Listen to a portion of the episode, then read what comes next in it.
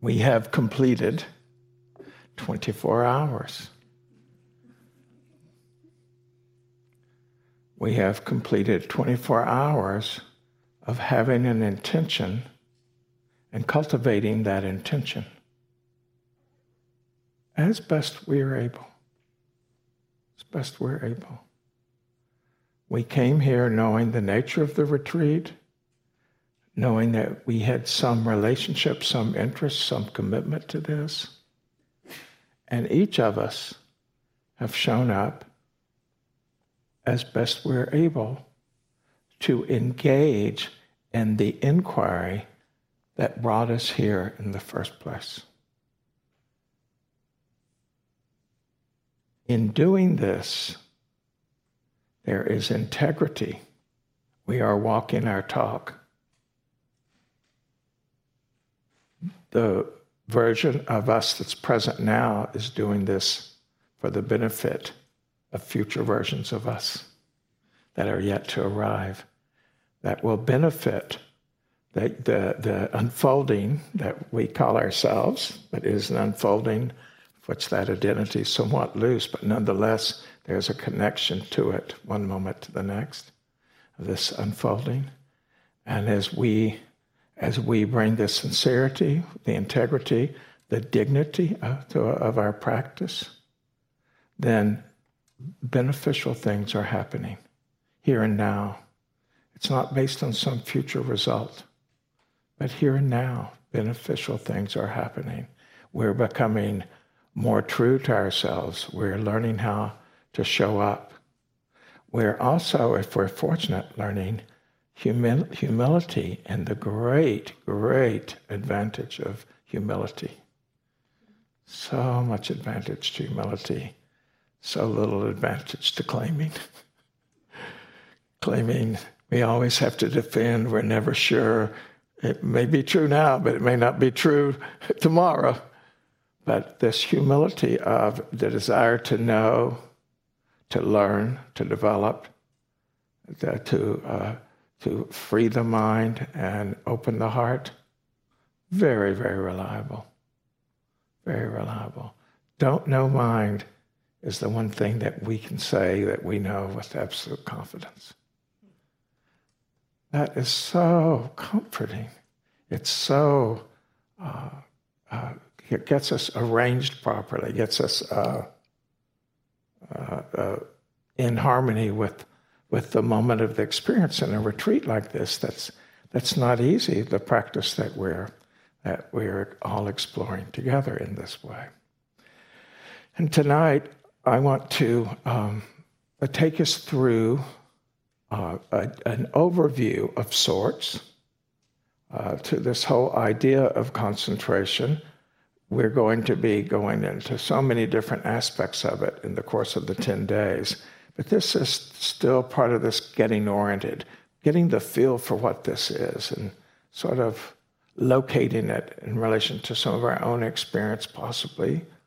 And um, uh, seeing that we have, uh, or maybe it'd be better to say, making sure that we that we have a common language, that we're all speaking enough of the same language, so that when we're giving instruction, you know what certain words mean, and then in the course of the of the practice meetings, we'll learn more and more how you're experiencing or understanding or how you first heard the words even that uh, that can when there's not real communication we can be off practicing slightly ajar to what's what, what's being invited in so this is part of this tonight and part of it's just to get us used to this side this world which is not a world we hear that much about and just we get comfortable in it and there's going to be some direct experiencing, so that, again, as part of the field for this,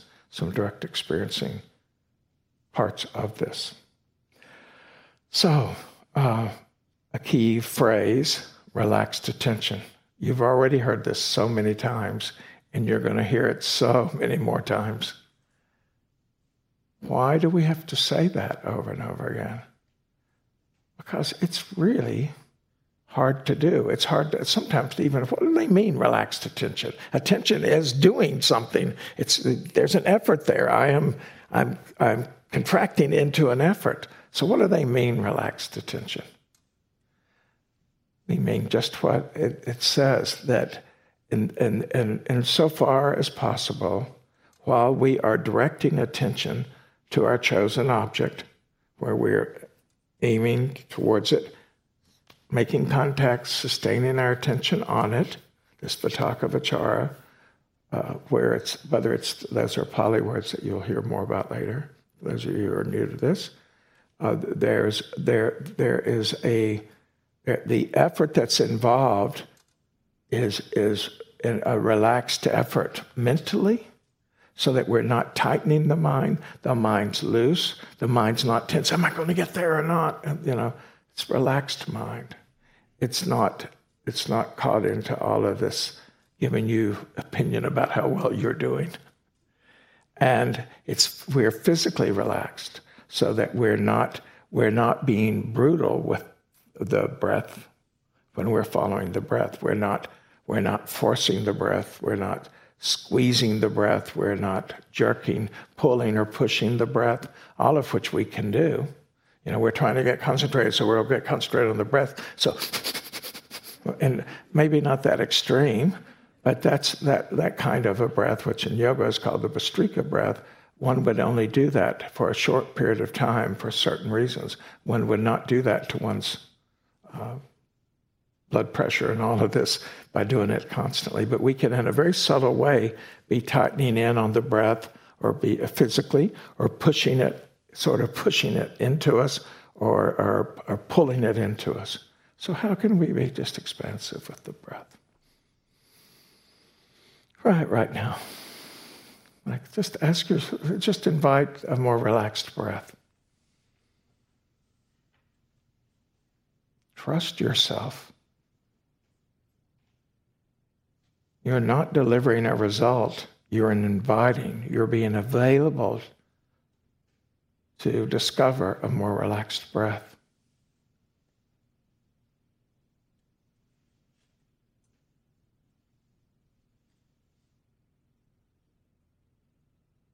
Thank you.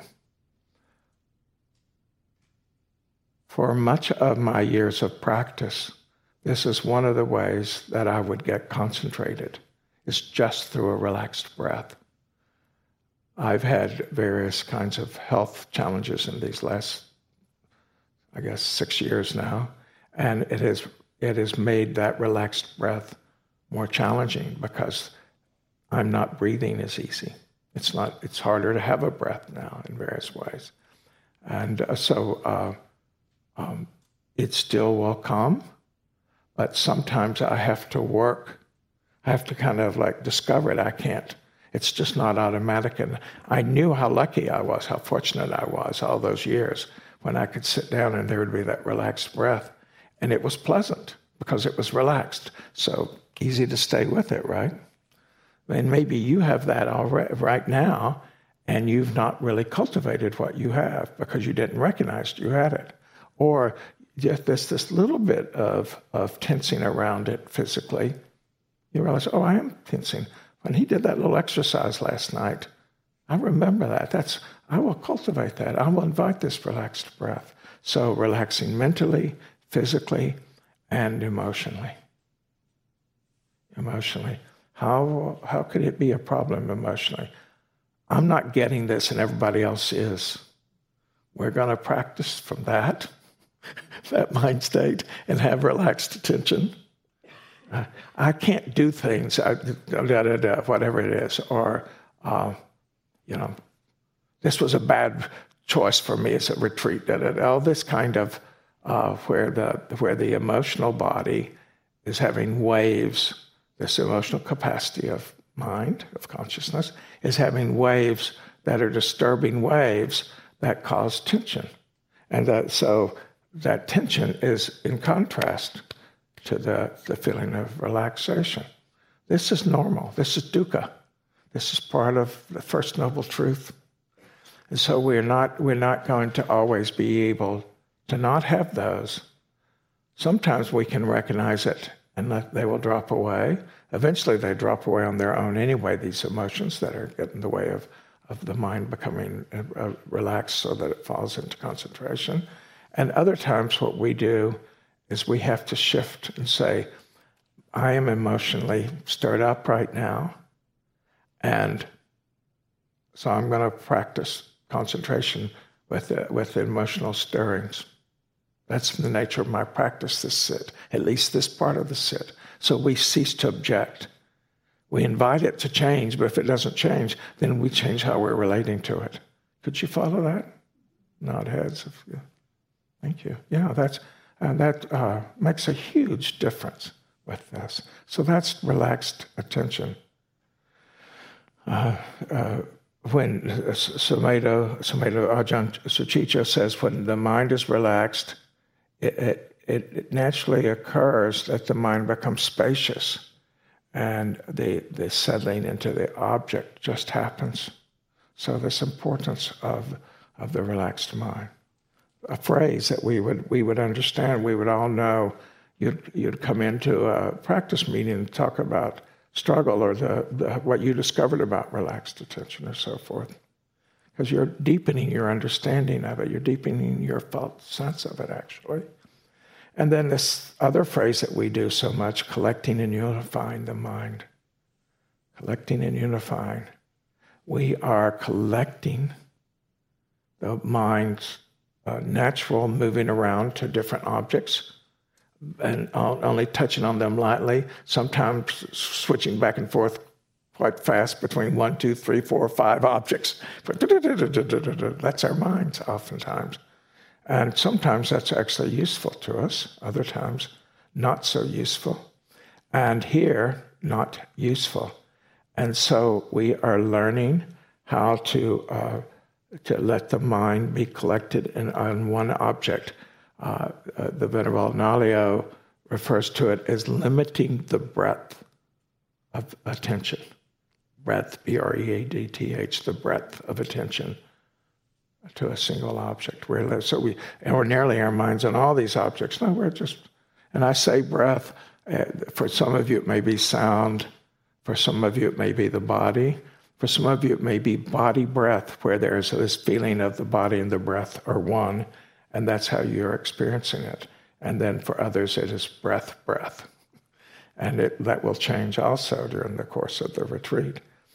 And so we're, we're learning to uh, we're learning to gather, another word for collecting.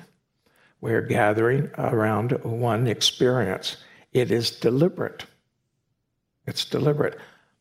Oftentimes, in our lives, our minds get collected around a single object of experience automatically because it's stimulating to us in some way, either because we have anxiety about it, or because we have lust for it, or we're so infatuated with it, all these different ways. Or sometimes the mind just drops into a, a concentrated state of varying degrees just because that happens in life. So, but this is deliberate. This is because we are practicing. Because we're practicing means we have made a choice. True enough? You won't do it if you don't make a choice. Listen to this, because this is something we fail to recognize over and over again. We, we get caught in our judging mind in part because we lose track of what we're really doing, what would really make us satisfied if we remembered what we were doing. But we, we are often some expected result. And we, do, we forget what we're doing, we forget what we're about, all of us. So it requires choice to make a deliberate uh, move to practice in this way, which means that there is some effort involved.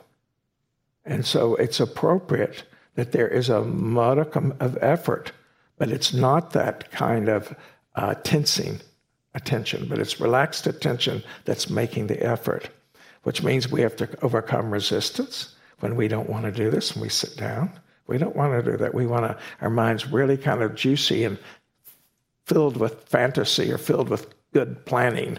And, you know, some of us really like good planning, some of us like fantasy, some of us like remembering, or all three, or others. So we, we have to make some effort to uh, begin and to maintain. And oftentimes that means starting over, that we have to start over. We completely forget what we're doing. The mind gets pulled away. We don't notice it's pulled away. We might not notice it's pulled away for three minutes, five minutes, you name the number of minutes. None of that's a problem unless we make it a problem. Because we are committed to practice, we're not committed to results. We're practicing practice. We're not practicing results. So hard to accept that. Maybe half of the room sort of accepted that. Maybe 20% of the room said, Yeah, I see what he means. That's because you've heard me say this a number of times. we are practicing practice. We are aligning with our values. This is an intentional practice where we are being deliberate and why are we making the choice to do this? Because it aligns with our values. Do you see that? Why else are you here? Why else are you here? It's aligning with your values. And therefore, when you're practicing, you are aligning with your values. So this moment here and now is wholesome in and of itself. Forget what happens with it. It's wholesome. Now, when we get all grasping and all that, that's that's our challenge, right? when we get so judgmental about ourselves. But the moment itself is wholesome because we're doing we're doing something deliberately that involves having to have renunciation. That's requiring giving up things that are that are attractive to our mind to stay here. So we're we're we're really walking our values in being here. But so often you don't take any comfort in that. You don't, you don't recognize, we don't recognize that, yeah, you know, I'm being in the Dhamma in the way I want to be in the Dhamma. I'm making myself available to something I'm aligned with. This is wholesome. This is onward leading. It will bring so many benefits having nothing to do with concentration because you are, you're learning how to uh, line up and be deliberate, be intentional in your life around your values. It enhances that experience if you recognize that in this way.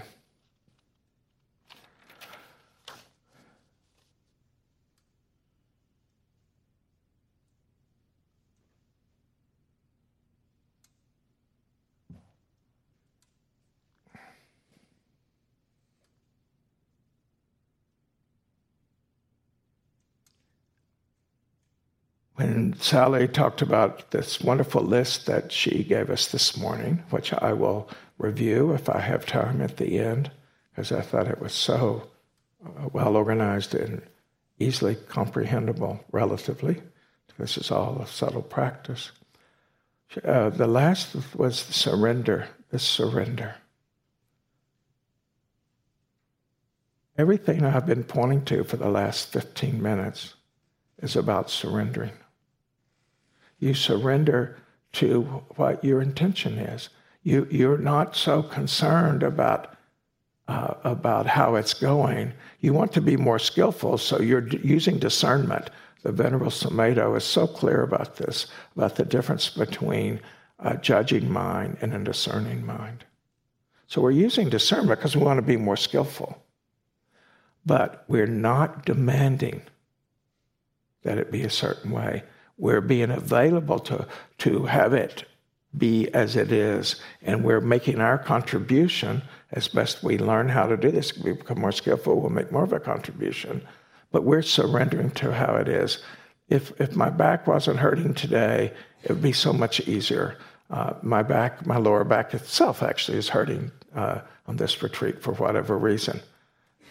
I would be enjoying these sittings more were that not true.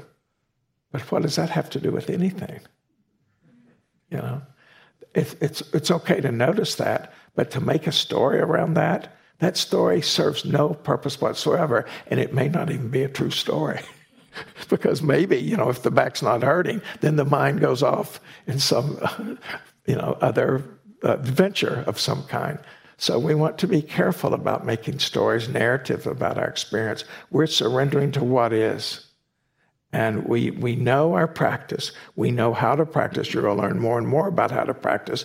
The more times you repeat practice throughout the day, the more you're going to know. That's all we're doing. So, um, paradoxical. When we surrender, it actually empowers relaxed attention.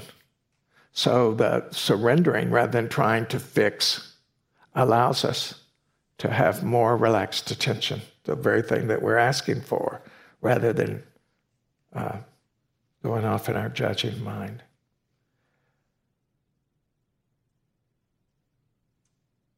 As we look at uh, what we're doing in this very large perspective as being Dhamma, as being about freeing the mind and opening the heart, uh, it gives much more space for us to have relaxed attention.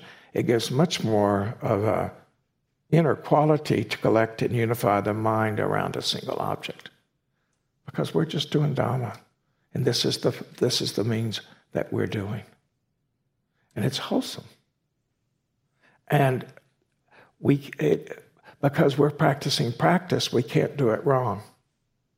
We can't do it wrong when we're just practicing. Sometimes it goes well, sometimes it doesn't. Sometimes we remember certain things that help us, and sometimes we forget them. Sometimes they don't work. That's all part of practice.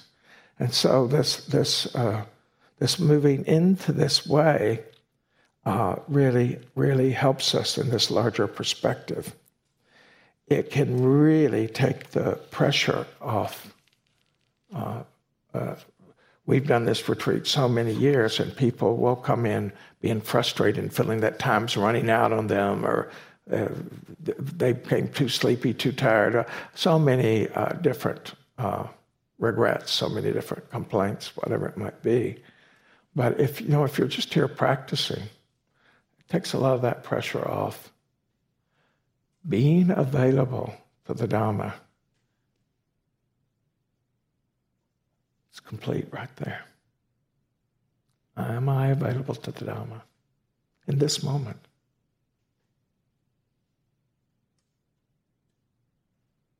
In concentration practice, am I available to the Dhamma through doing the techniques I know as best I'm able to do it? And if I'm doing that, spacious. Uh, so we have we we gather, collect, we unify uh, the mind, and we steadily cultivate this relaxed attention. These three together allow for what I call uh, softening into. This is a phrase that really works for me, but I have to say does not work for everybody because my physical experience of it is that I'm softening into the object. When there's relaxed attention and it's collected and gathered that I literally soften into, I have much more the felt sense of the breath or any other object. If it's if it's angry mind, if I if I do the very same thing around angry mind and soften into it, angry mind reveals itself to me. But if I don't, if I don't soften, if I don't relax attention and all those three things collecting, then uh, then I bounce off I bounce off experience. If you can watch, you will bounce off the breath. You bounce off because you're being with the breath, but, you, but you're not relaxed. And so you kind of touch the breath with your mind in a hard way that's kind of like that, and it bounces. Just see for yourself. You might not call it bouncing, you might call it something else, you know, sliding off, whatever. If we want to get more concentrated, soften into the experience, just here, just now. So, uh, uh, what does it mean that we that relaxed attention allows us to to what to be resting in the meditation object? We're resting on the breath. We're resting on the arising of hearing.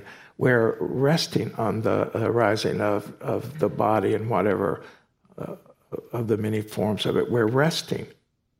We're, we're resting that we're, we're meeting the knowing of the breath in this moment in a way that we just rest on the breath. We're not clinging to it, we're not squeezing it, we're not pushing or pulling it. uh, we're just we're just resting on it, and we're going to see what that feels like in just a moment. And as we do this, then because we're resting on it, it will reveal itself to us more deeply, and we will recognize it's it's a two-way thing. The object somehow seems to open up to us, and our mind is available to see it. Um, uh, if you pick up a child in a way that scares the child, what does the child do? Right? Tenses. Well, it will. So uh, most animals, when uh, when you uh, you know if you're in fear and you grab uh, your cat or dog, they will reflect back. They will they will close themselves, and so we do this with various parts of ourselves. We harden ourselves, uh, and again, for good survival reasons, that that's why the nervous system works that way. Not the topic of the evening. So, the other thing about when we are resting, the resting feeling itself develops a kind of quiet joy. Just resting on the breath. Not, we're not trying to get more concentrated, but we are being available to rest on the breath. And that there's a, it, it starts immediately with that resting feeling the, the mind starts being more expansive, more settled, in my experience with many, many yogis. And in that way, the mind is becoming more purified temporarily. And uh, the mind is more purified, the more it can stay with the object for a sustained period of time. So let's do a hand exercise here. We're going to do a series of these.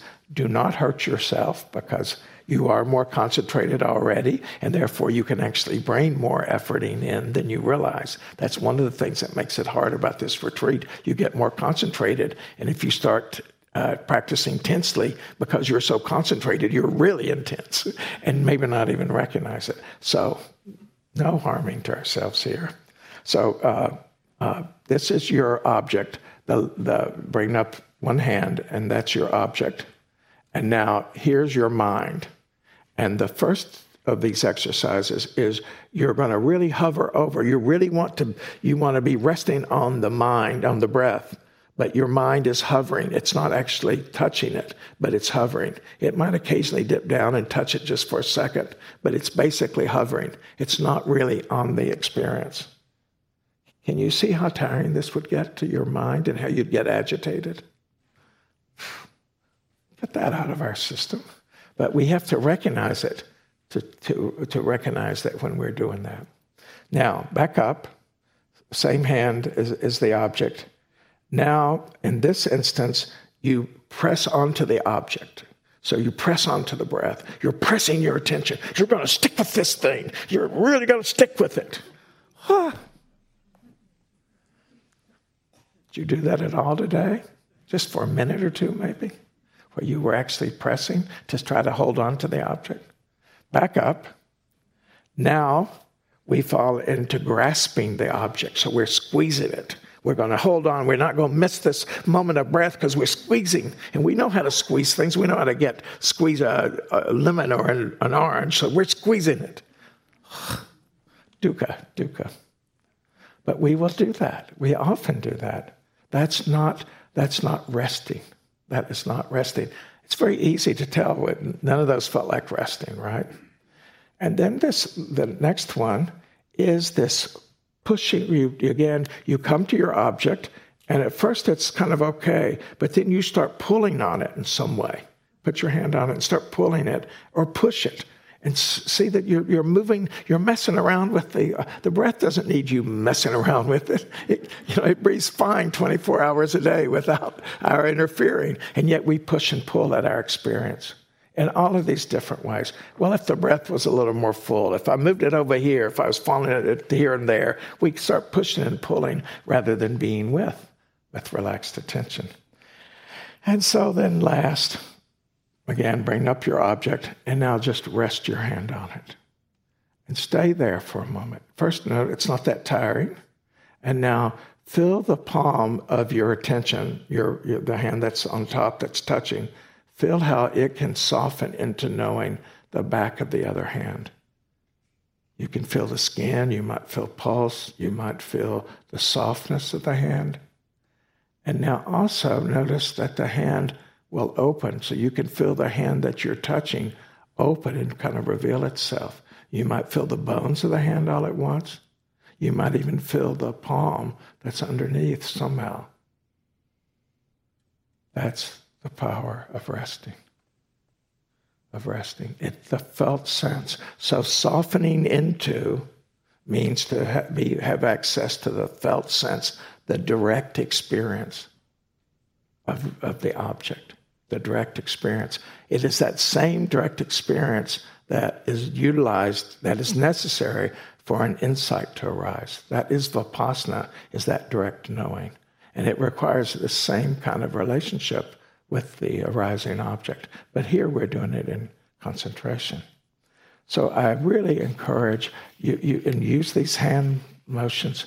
I, I've taught this to so many people, but I developed them for myself, sitting long retreats, because I wanted, I wanted to have more, uh, I guess, a, a, sense that I was aligned in a certain way. You know, I was, uh, because I, you know, I, w- I grew up being someone who got things done. You know, I had to in my environment, so I, I could get things done. But, but you know, meditation, you're not really getting things done like that. You're letting things open. You're letting them be revealed. So you learn you and you get to learn about yourself and again whatever degree of concentration we get to experience is nothing compared to the, the value of um, of uh, uh, of in general having a greater capacity as a human being again we, we're doing everything to free the mind open the heart we're very clear on the big picture here although we will forget Okay, then um, uh, this this word this word uh, uh, this word uh, concentration. It has uh, it's used in a lot of different ways.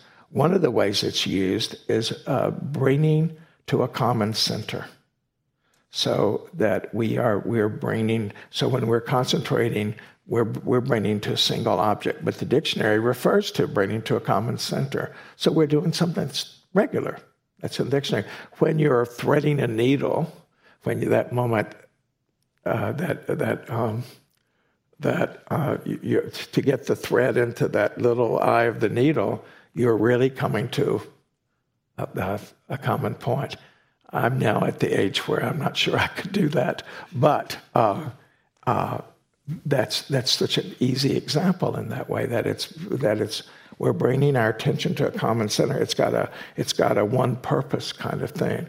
And our purpose is to stay with the chosen object in a relaxed way. And also, if you're having any trouble threading the needle, if you're not relaxed, then you're really never going to get that needle threaded. And then uh, uh, the second aspect of that bringing to a common center is that you're directing the attention of the mental facility to a single object. So again, this is an activity. Bringing to a common center is an activity. Directing the attention of our mental capacity to a single object, our breath. That again, that's it's a verb. It's a it's a doing, and it, this brings uh, us to the understanding that attention is a, like a spotlight. So we're paying attention to the breath. Mindfulness is required to do concentration. We have to be mindful. We have to be mindful of what we're doing or we forget it, right? Because when we're not mindful, our mind goes wandering off. So there is a kind of mindfulness. Mindfulness and, and uh, uh, attention are not the same thing. They're different words and they're used differently in the text. Yoniso Manasikara is wise attention. Sati is mindfulness. Mindfulness, uh, uh, mindfulness utilizes the mind's ability to pay careful attention to what's arising, to have constancy of attention on what's arising. It's a capacity of the mind, this attention. And so we are we're learning to cultivate it in this relaxed way. The, the, so the, the, when, the, when, the, when we're going to the mind, again, we're not hardening because that's why we did all those hand exercises to prove to ourselves how uh, unfortunate that is to us. And it creates restlessness, it creates fretting, and all of these kinds of things that you'll hear about later. And then, uh, uh, so this is this is uh, this is concentration as an activity as a kind of uh, result, a, a, process result, the dictionary says an increasing, an increasing strength or purity. So the mind becomes ever more pure, meaning it's pure from other objects. If we're on the breath, we're resting on the breath, and other objects arise less and less as we get more concentrated. And in fact, uh, uh, that that is one of the great benefits in terms of practicing vipassana as the mind gets more concentrated so the hindrances are held at bay. So it's uh, we we utilize this practice for uh, for mind for uh, sati for for vipassana. No matter how deep we go we're always utilizing utilizing concentration in this way. And so the more we get that settled feeling the better uh,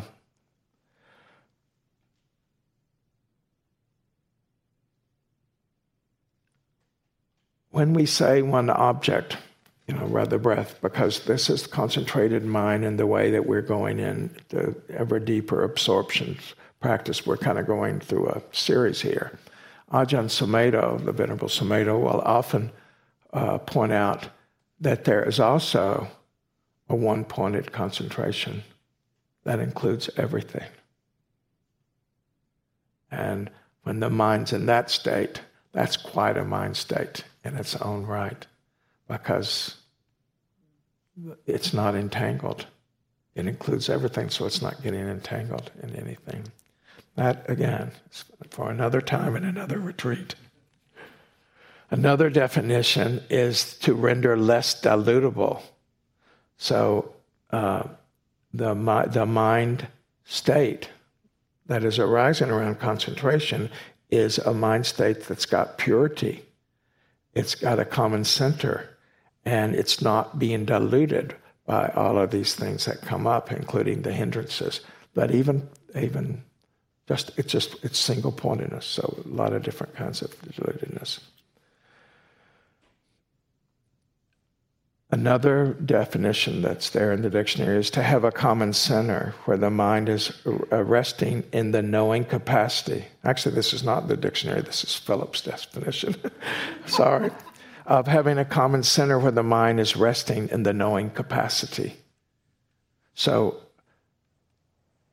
we tend to think that when we're concentrating, it's about, about sticking with the object but in my experience, it's really more about uh, knowing that we're, that we're the knowing is constant, and it happens to be constant on this object because that's how we're directing it.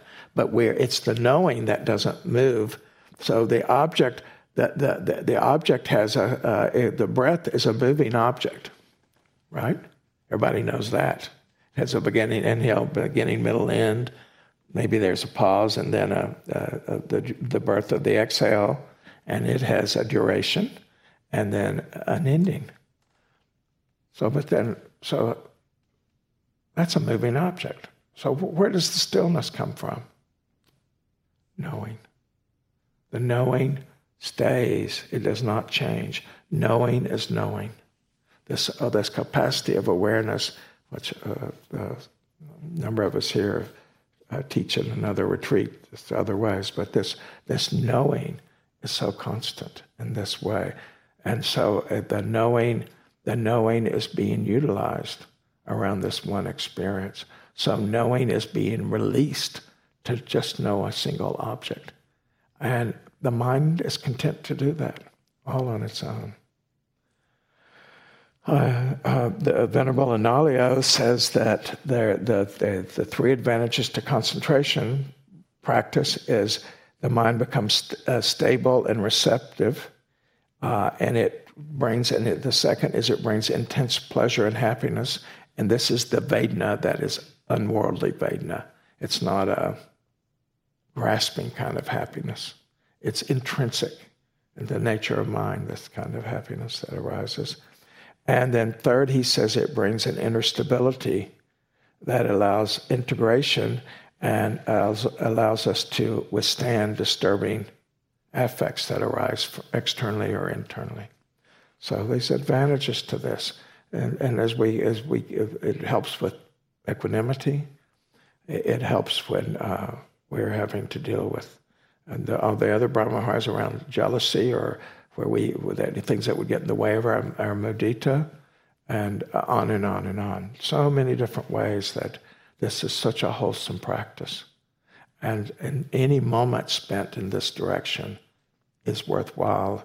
And a whole day, very worthwhile. A whole retreat, fantastic in that way. And then uh, he says that the function of concentration and mindfulness are different, uh, but they but they overlap in the way and the, the way they function, and they require the mutual presence of each other. Because when there's these arguments about are they two separate things or are they one and so forth, and that's that's don't waste your time with that kind of argument. They both have to be together. We can't have concentration without mindfulness. So don't don't get into this thing, which sometimes on this retreat people do. Well, I'm am I just being mindful? I'm not really concentrating. No, you're doing both. Act as though, and it'll all turn out well. Otherwise, you're you're getting into how many angels on the head of the pin, since I'm making pin a reference tonight. So uh, uh, together, these bring a depth of attention this, this mindfulness and our concentration together, it's a depth of attention that allows us to penetrate the breath and reach the, the level of contentment of mind. The mind, because the mind is so deeply into the experience of the breath that it becomes concentrated. The mind is content. And that's what's of advantage to us. That's what's of advantage to us, because at some point, uh, it's not unusual for the breath to drop away but the concentration has not moved a smidge. And more and more, we learn how to create that feeling when we're bringing it with the breath. We can have that relationship because we've had experience. And how do you get experience? Is by sitting here and it going well sometimes and not well sometimes. So um, uh, uh, the, the, he goes on to say that, as I quoted before, about concentration limits the scope of the attention, and mindfulness uh, uh, d- deepens the scope. It deepens it for more reflective purposes, for liberative purposes.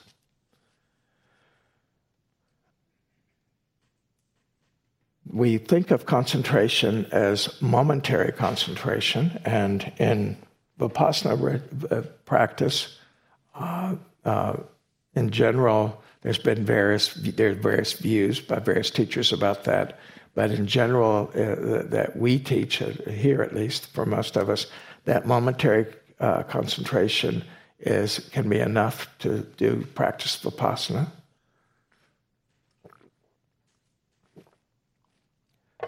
The second level of concentration is what we call neighborhood or access concentration.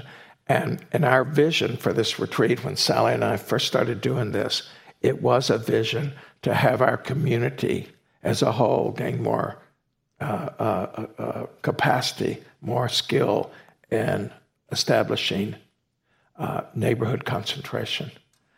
That is defined by the hindrances, which you'll hear more about being held at bay.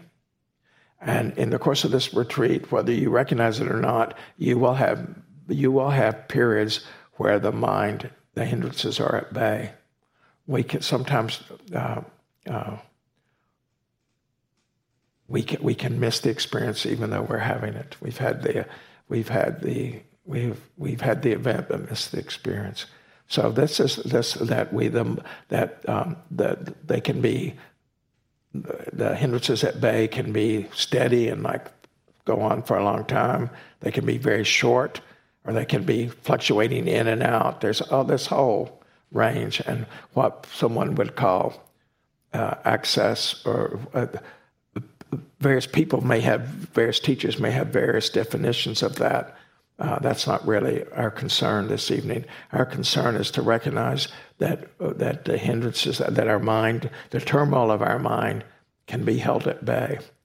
And when I say held at bay, they may not arise at all, or they arise and we get to see them for what they are and see we have choice around them. We, we, we have insight. We have insight. So they arise, but they don't so overwhelm us that we can't have, uh, have, have insight. That's, that's the importance. And the third is what uh, the level of concentration that is absorption, where the mind is completely absorbed. And these, this level of concentration is called, in this tradition, jhanas. And there's four, uh, four regular jhanas, four regular uh, fine material jhanas, where the mind is ever more uh, refined. For refined states of mind might be a, a, more comprehensible way to say that.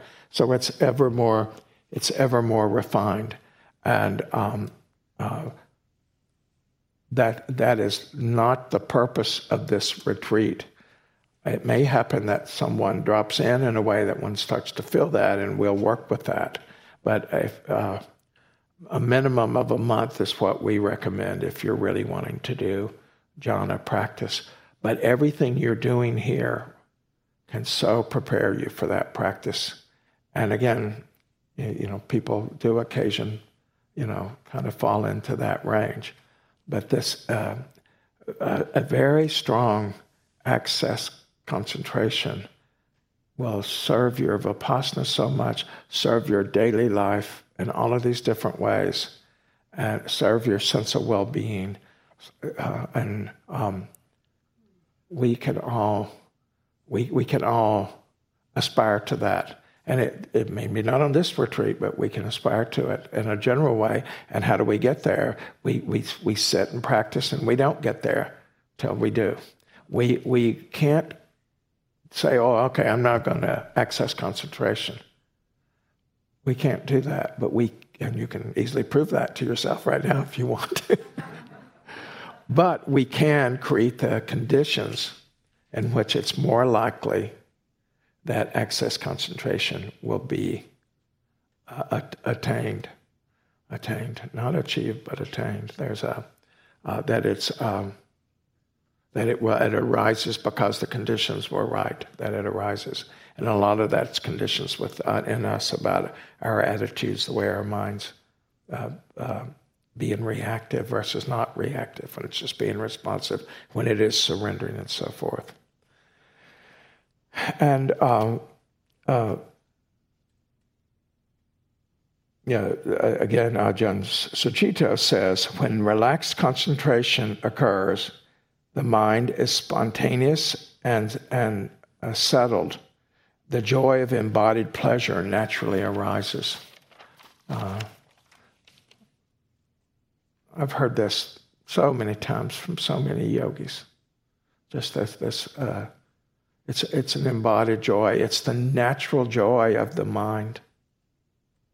The mind has a natural joyousness that's not based on conditions. That actually is the freedom of the Buddha. That's the happiness of the Buddha, is a, a happiness, a, a sense of well-being, not based on conditions, not based on favorable conditions. And it is a natural state of the mind, a natural capacity of the mind that gets uncovered by our practice. One way to look at it, there's other ways to describe that. Uh, in uh, various traditions, there's this teaching that first there's uh, you, or I could say me, or we, and the object, and they're separate. And then in concentration practice, we become one with that object. So what's there is this this object, but there is this consciousness. It's, there's a subjective knowing of that object, so that there's a self knowing that object, and then it goes a step further into deepening, and there's only the object. But there's still the recognition there is the object, even though now you're, you're not there so much, but there's still the recognition of the object. And then the fourth is there is no object. Empty. Empty. Empty. Uh, and the ox herding pictures uh, the, in, the, uh, in the Zen tradition, they capture this with these illustrations that are quite beautiful. And sooner or later in one of these retreats, I should bring them in and show you. Uh, um, maybe next year, who knows? so uh, um, uh, it's enough as we start out that the breath is there and we're there. That's enough. That's enough. As you drop in at points, it may be you are one with the object and you'll know it. And then go on from there. But this, that, it, it is, uh, we, we're not trying to leap to the end. We're, we're, we're doing the gradual path in this way so that we are one with that object. We become, we, we can be there with the, we're there with the object and it's separate, but then we become one with it. We really become concentrated. So the mind's not going anywhere else. We're just there on, with the object. We're there, but we're there with the object. It's not anywhere else. We're there with the breath. Very wholesome. Uh, uh, and again, I would have you, I'd have you notice uh, when the mind is content. I would really have you notice that. So often, the mind gets content for a brief moment. It's, it's moving towards con- being contented, if you like, or it's kind of sort of sparkling with contentment. But we're so busy doing, we miss it. We miss it. Just like with the breath, uh, that, that relaxed attention on the breath I talked about, about well, that was one of the ways I come into concentration in my practice over the decades. Another way is through uh, where I'm not necessarily even trying to get concentrated. I get concentrated because I'm in this kind of non objecting, I'm just present, and I notice, oh, the mind's contented.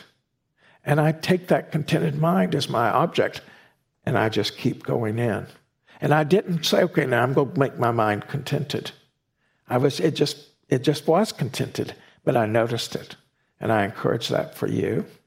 A third way is like when I was talking about at, at the instructions for uh, the breath and eating practice, uh, that when we, when we have gratitude, gratitude brings, makes the mind content.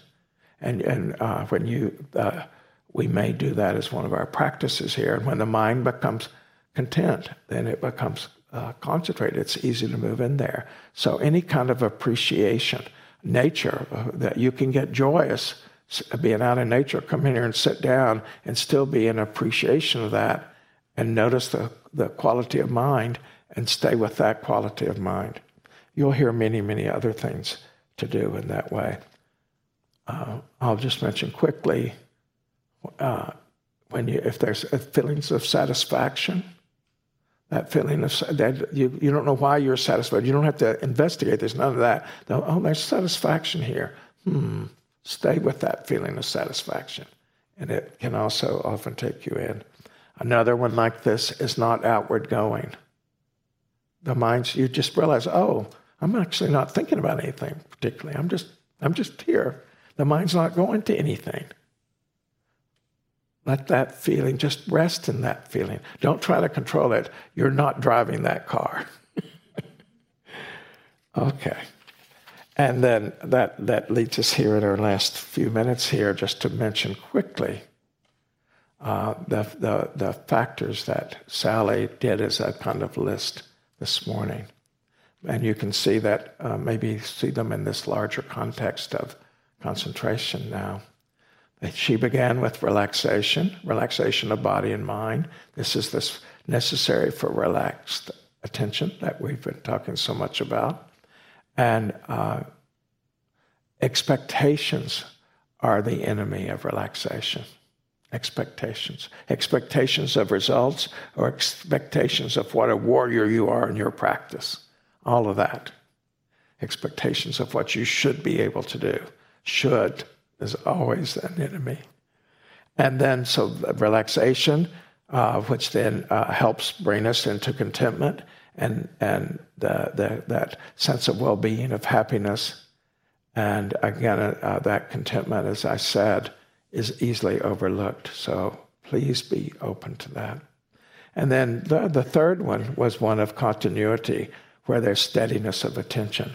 And when I was talking about when you get up, from you, when the bell rings, you pause for a moment, you bring your attention to that you're in a transition, and you know you're cultivating a, a, a coherence, that your continuity of mind.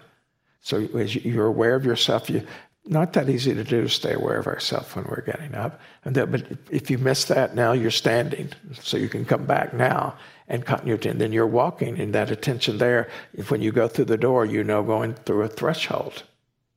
You know that. the continuity is there. So you, how do you know you're, how do you know that you're having continuity? Because you recognize what's true right now. Otherwise, you walk through that door and you didn't notice you're walking through a door, right? So, and, and that's, that's throughout our day, brushing teeth. Brushing the teeth feels like this, and so forth. So that continuity. And we're, we're, we're inviting knowing more of it. We're not, we're not being fierce. Just tiring. Just uh, enjoy more. Enjoy the continuity. What does it feel like to, to experience continuity? I'm available to feelings of continuity. That sort of feeling. And then her fourth one, after relaxation and contentment and continuity, is balanced effort. And that is, we do have to apply ourselves some, but not that much. But there is a balanced effort and not efforting. And we each have to find our own, and it varies depending on what's going on when we sit down or we're doing the walking meditation. So, or even walking around continuity, how much effort we, we, we learn and we're, we're not going to be perfect and we're going to do too much, too little, do both in the same five minute period, all of that. That's why it's practice, and that's why we're practicing practice. There will be a quiz on that at the end of this retreat. And then uh, the fifth is this calm, uh, stillness, and silence, that we're developing a sense of calm, of stillness. As I mentioned earlier, deliberately, this knowing is quite still. So the knowing the breath, the breath is moving, but that which knows is unmoving.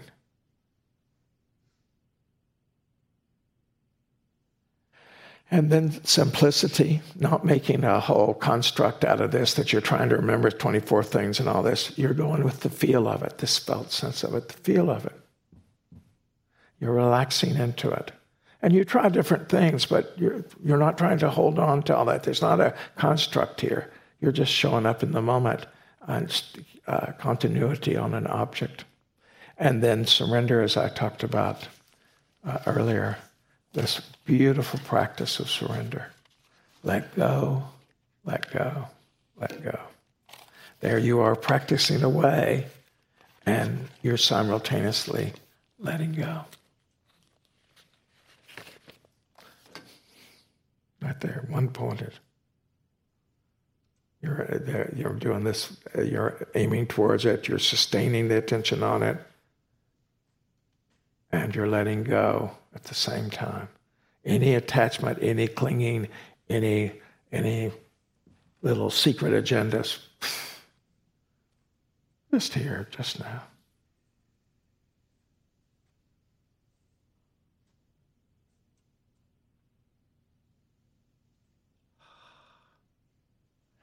Let's sit for a moment.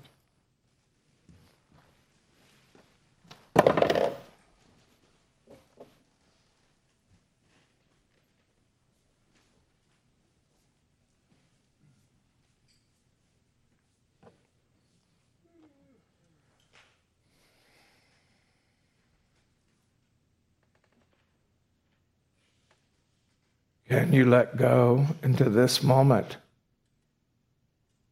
of just being with the breath, resting attention on the breath, here and now?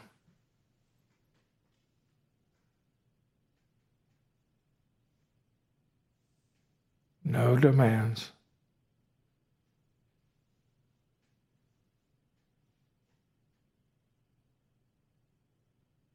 Relaxed attention.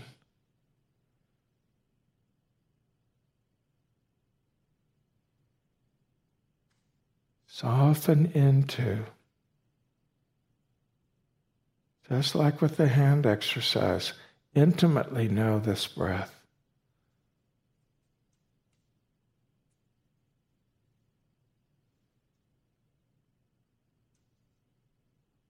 If you're leaning, stop leaning. If you're pulling away, cease to pull away. Just be with. Know you're being with. Being with what? This inhale, this exhale. Here, now.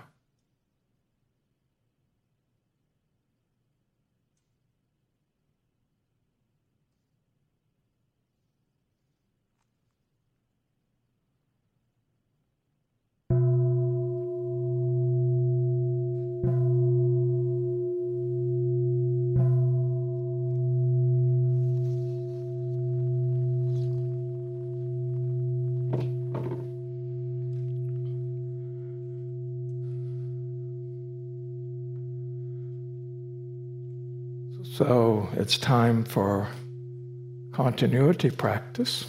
Fooled you. in that we are going to practice as uh, getting up and, and leaving and with continuity. And then the encouragement is for walking practice. Even if you're not returning for the last sit, to give yourself at least a brief period of walking so that that uh, your whole day of practice and this, these reflections have a chance to settle in. You've had recognitions, but if you don't give yourself a chance for the recognitions to settle in because you get busy getting ready for bed, how does it get transferred from short term to long term memory? How does it become the felt sense? So we're, we're not casual about this. We're not doing this there's many positive reasons about even for good sleep to walk for a few minutes. And if you can't walk, doing some other because of some limitation right now, doing some, doing arm movement or if you sway the body, whatever it is, would be appropriate for you. We use walking as a generic catch-all phrase.